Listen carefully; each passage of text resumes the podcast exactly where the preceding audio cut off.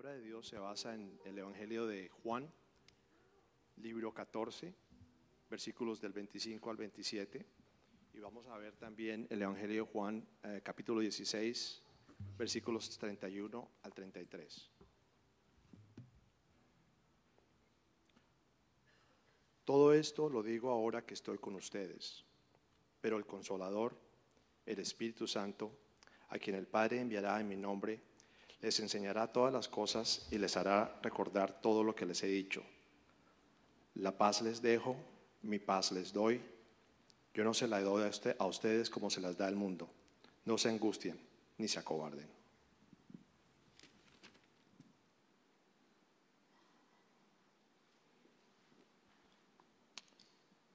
Segunda lectura. Hasta ahora me creen, contestó Jesús.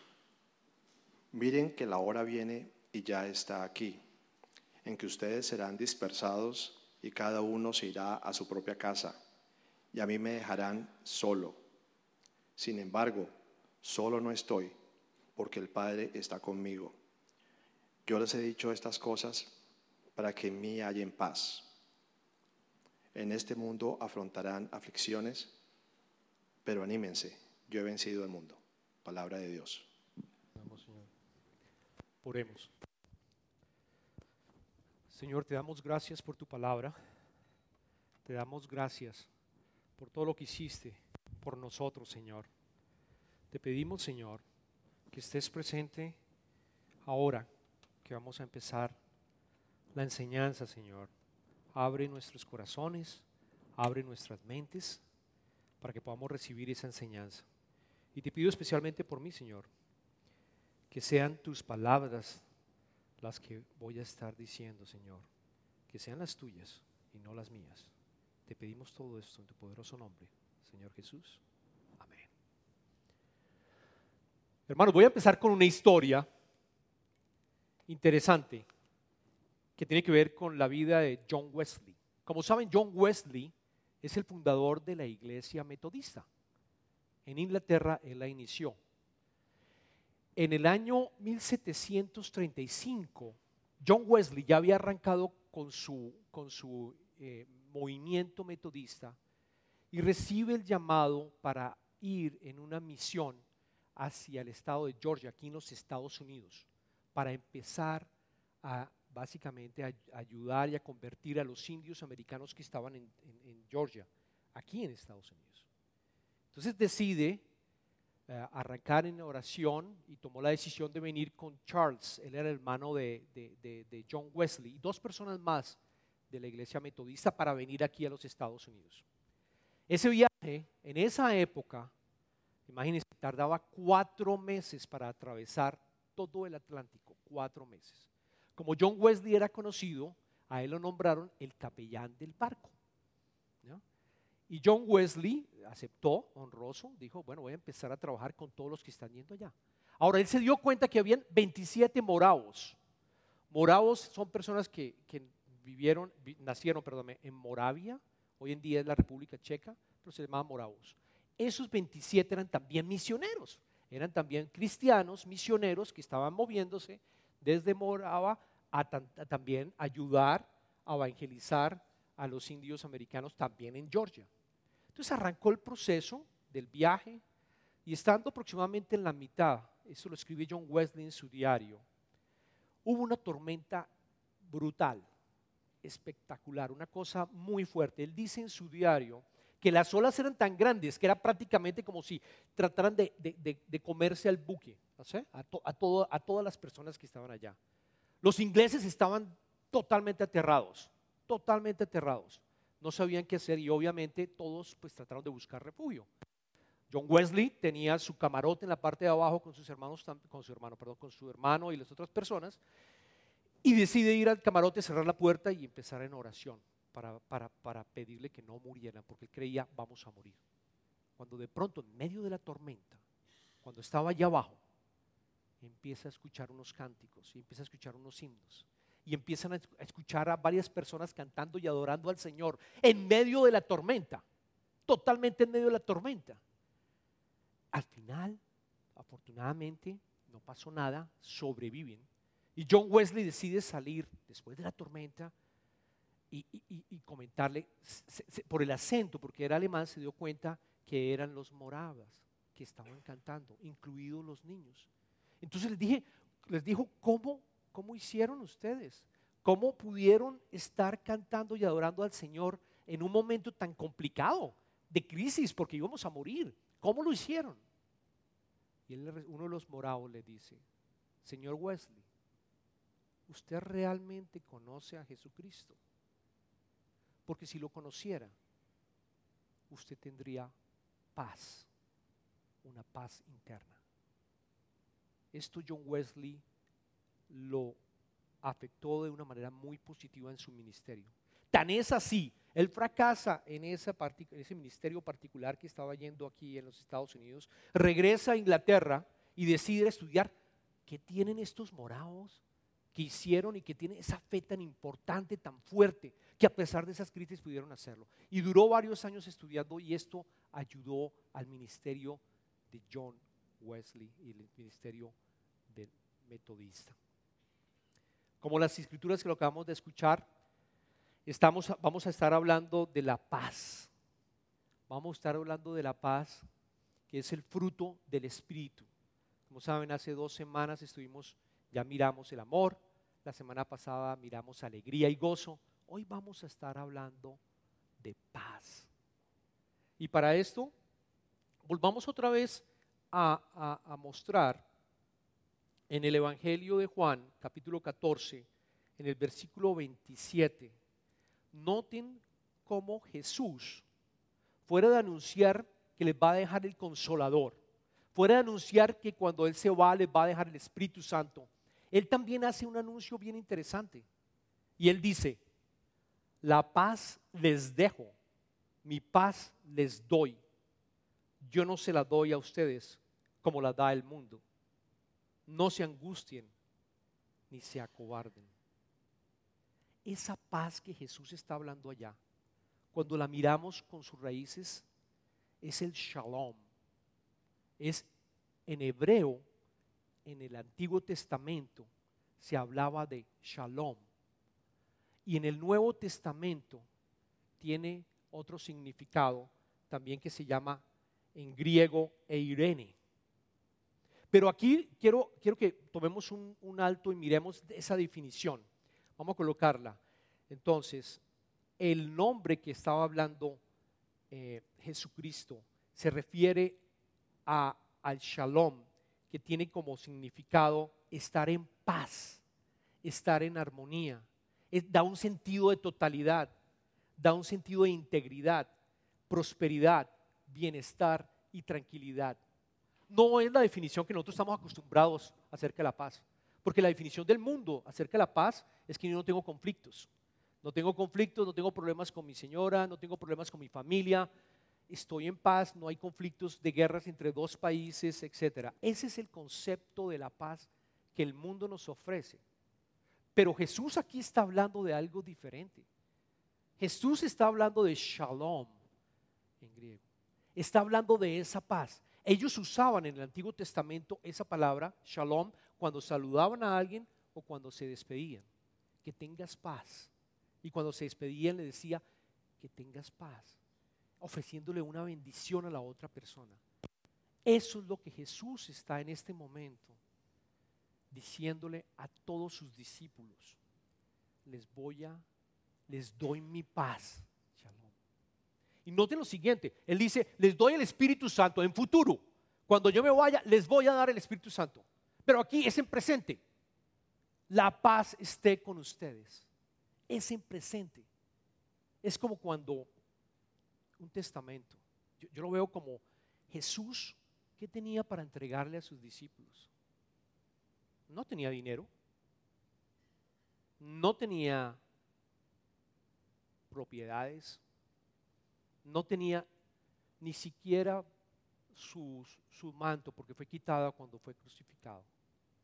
Lo único que les entrega que es muy valioso y que quiero resaltar es la paz, la paz que Jesús tenía para afrontar todo lo que iba a pasar. Cuando leemos estos escritos, esto pasó la víspera de que Jesús fue apresado, crucificado. Y esa paz es la que le está entregando a sus discípulos. Shalom. Entonces, con el propósito de entender, porque es muy crítico, es importante entender este fruto, yo voy a, a dividir el mensaje y explicarles que nosotros ya tenemos esa paz, hermanos. Esa paz está en nosotros. A través del Espíritu Santo y del poder del Espíritu Santo ya tenemos esa paz. Y esa paz te ayuda en tres áreas que quiero que se lleven del mensaje en el día de hoy. Esa paz te da la paz con Dios. La segunda tipo de paz o arista es la paz de Dios. Y la tercera es que mediante esa paz que nos da Cristo podemos dar paz a otros a los demás. Entonces vamos a seguir cada uno de esas para poder entender bien qué es lo que Jesús nos entregó a nosotros. El primero, tenemos paz con Dios. Si nosotros vemos durante todo el Antiguo Testamento, después de la caída de Adán y Eva, ¿qué ha pasado? Hemos estado en guerra con Dios, en guerra. Seguimos en pecado, seguían en pecado. Eh, eh, eh, Dios trató de enviar reyes, Dios trató de enviar profetas, Dios estaba continuamente buscándolos. Vuelvan a mí, vuelvan a mí, tienen que volver a mí, yo los amo, pero eso no funcionó, no funcionó. Y en su creación, en todo su plan que tenía Jesucristo, decide tomar la Trinidad que ya estaba desde antes de la creación del mundo y enviar a Dios Hijo a la tierra, a convertirse en ser humano como tú y como yo, pero humano y divino, a venir aquí a la tierra para redimirnos. Y fue algo interesante porque fueron más de 750 años que el profeta Elías había profetizado la llegada de Jesucristo. Y muchos más profetas lo habían hecho. Él es el rey de reyes y va a venir a, a fundar el reino de los cielos, el reino de Dios. Y va a venir a lograr que el reino ocurra y Dios empiece a reinar, hermanos. Entonces, con la muerte de Jesucristo, Él fue, él fue el cordero que, que pagó por todos nuestros pecados, pasados, presentes y futuros. Él logró reconciliar con nosotros, nos hemos reconciliado con nosotros. Hemos logrado tener esa comunicación nuevamente. No tenemos la necesidad de ir a un sacerdote para tener esa comunicación con Dios. La podemos tener directamente, hermanos. A través de la Biblia, a través del Espíritu Santo, tú te comunicas con Dios, porque ahí está el Espíritu Santo contigo. Y esa es la paz que tú tienes con Dios la primera lista que quería trabajar con ustedes. Ya tienes la paz con Dios. Estás redimido. Tienes vida eterna. No estás muerto espiritualmente. Ya vas a, vivir en eternidad con Él. No hay nada que te la quite. Eres una nueva persona. Eres una nueva persona en Cristo. Es importante que tengamos esa fe de saber que es verdad. Hermanos, es verdad. Somos salvos. Podemos disfrutar el cielo aquí en la tierra. Eso hizo Jesucristo. Es, eh, para mí es una gran oportunidad vivir después de la era de Jesucristo. Pónganse a pensar si usted hubiera nacido antes. Yo creo que era mucho más complicado con todas las leyes y lo que Dios trataba de hacer. Es un privilegio, es, es algo muy lindo el poder vivir después de Jesucristo y tenerlo a través del Espíritu Santo en nuestras vidas. Entonces, ¿qué logramos? Logramos la paz con Dios. Y lo dice el apóstol Pablo en Romanos, en el libro de Romanos capítulo 5, versículo 1. En consecuencia, ya que hemos sido justificados mediante la fe, tenemos paz con Dios por medio de nuestro Señor Jesucristo. Noten la palabra tenemos Hemos sido justificados mediante la fe, mediante la fe. A, veces creemos que esa fe es algo que no existe. ¿Cómo hago yo para saber si tengo fe o no? Tenemos fe y vivimos todos los días con fe. Un, un ejemplo muy rápido. ¿Quiénes de ustedes piensan que cuando salgan del servicio y van a ir a su carro a prenderlo, no les va a funcionar? Levante la mano el que piense que el carro no le va a funcionar. ¿Alguien? No. Tenemos fe en el carro. Es otro tipo diferente de fe, pero tenemos fe en el carro. O si no estarían ustedes complicados con el teléfono marcando a su esposa, marcando a alguien, oiga, de pronto ese carro me va a fallar. Yo no tengo fe en el carro. Yo necesito que venga alguien acá porque si no, no va a tener fe. Tenemos fe en el carro. O las sillas, ese ejemplo me encanta. O las sillas donde están ustedes sentados. Yo los veo muy cómodos. Aquí el hermano está muy cómodo, todos están muy cómodos, ¿no? Bien cómodos, ¿no? Nadie se preocupa que la silla se va a romper. ¿O hay alguno que sienta que la silla se va a romper? No. Yo no creo que ustedes van a llevar una silla y van a voltearlo a mirar de qué marca es y tomar una foto, ir al website a ver quién la diseñó, a ver cuántos uh, asteriscos o, feedback tiene, porque de pronto la silla se va a romper y me caigo. No, no, tenemos fe en las sillas. Por experiencia tenemos, por experiencia tenemos fe. Luego, esa es la invitación, hermanos, que la fe en Dios la continuemos trabajando por experiencia, viendo las huellas digitales de Dios y tu espíritu en tu vida porque Él ha trabajado desde el principio de tu vida. Él te ha buscado por todo lado. Entonces, por medio de esa fe, logramos tener la paz con Dios, nos reivindicamos. No estamos en pelea, no estamos en guerra con Dios. Gran mensaje el primero. El segundo, tenemos la paz de Dios y esta es bien importante. Vivimos en un mundo de estrés, vivimos en un mundo de ansiedad, vivimos en un mundo en el cual Tratamos de controlar las cosas para tener paz, pero no es posible.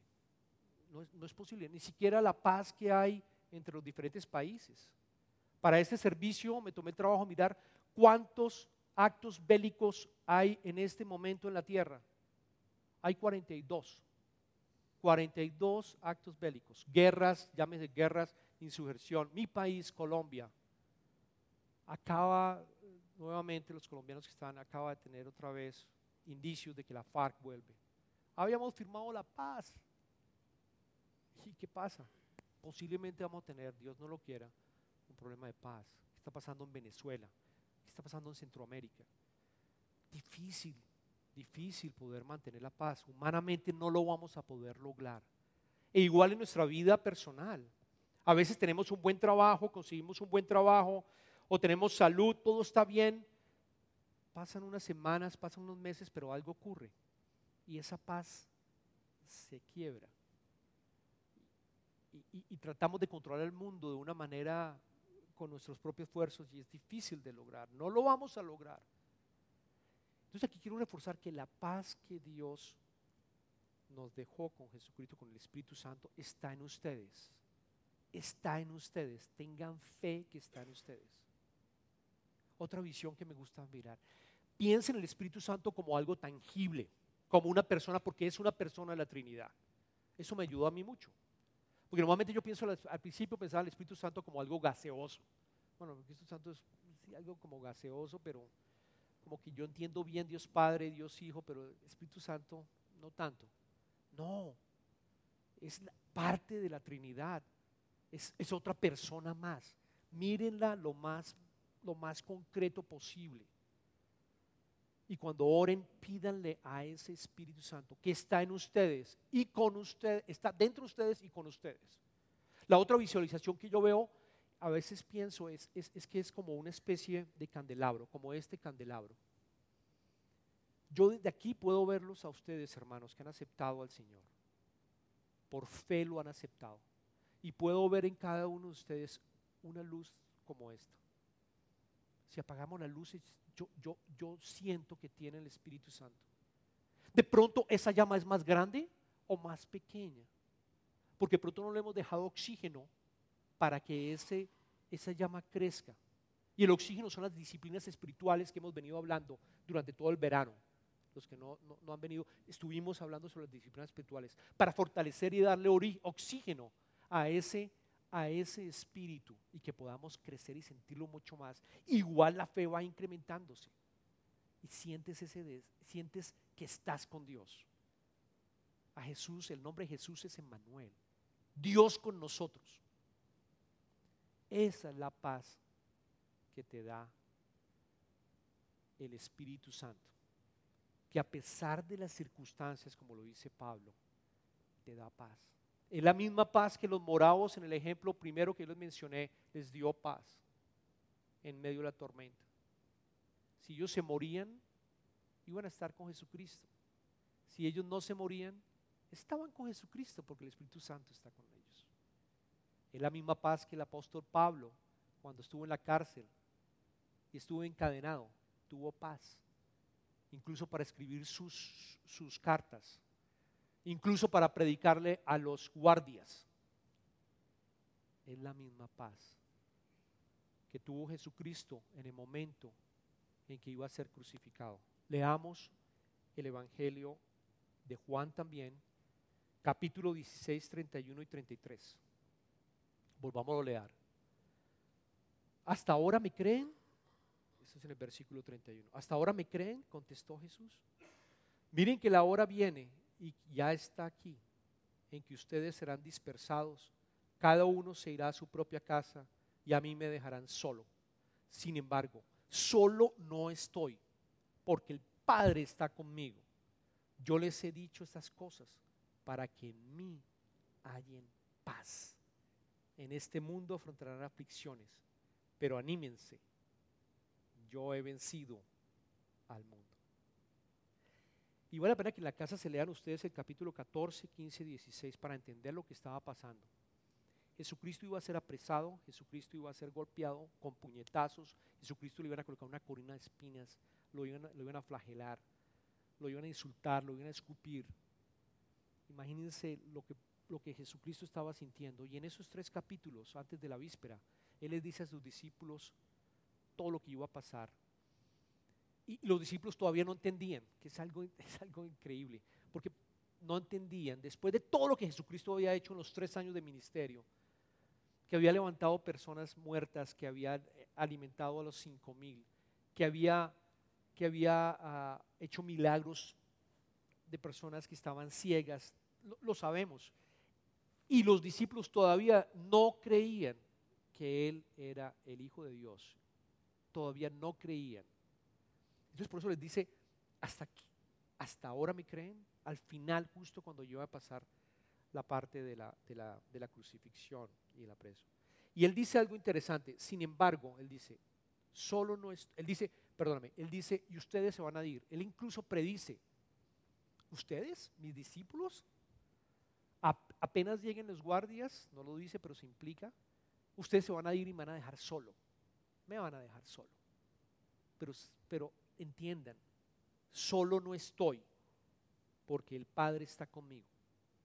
Hermanos, es el mismo Espíritu Santo, es el mismo Espíritu Santo que hemos estado hablando. Jesús estaba también trabajando con el Espíritu Santo. Es el mismo. El Padre a través del Espíritu estaba con él. Y él pudo afrontar todo lo que tuvo que ver con la muerte y con, su, con, la, con la resurrección. El del mismo Espíritu Santo. Él no estaba solo.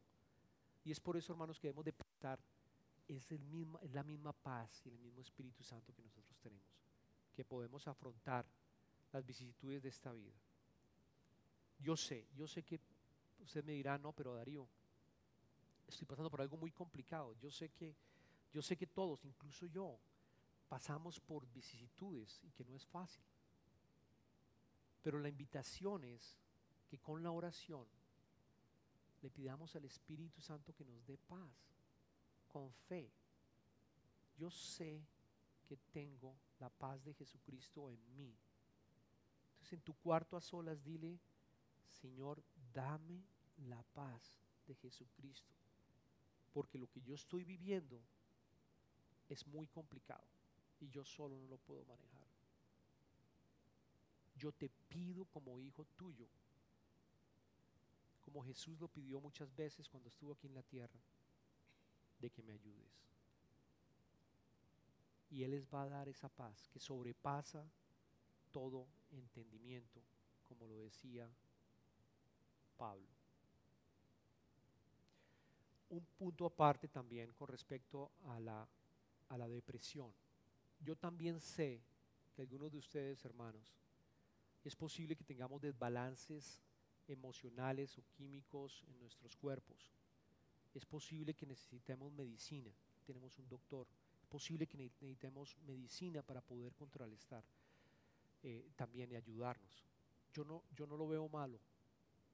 y es parte también de lo que puede combinar, pero las dos cosas, la medicina y también el orar tener el poder del Espíritu Santo para recibir esa paz que Dios nos da.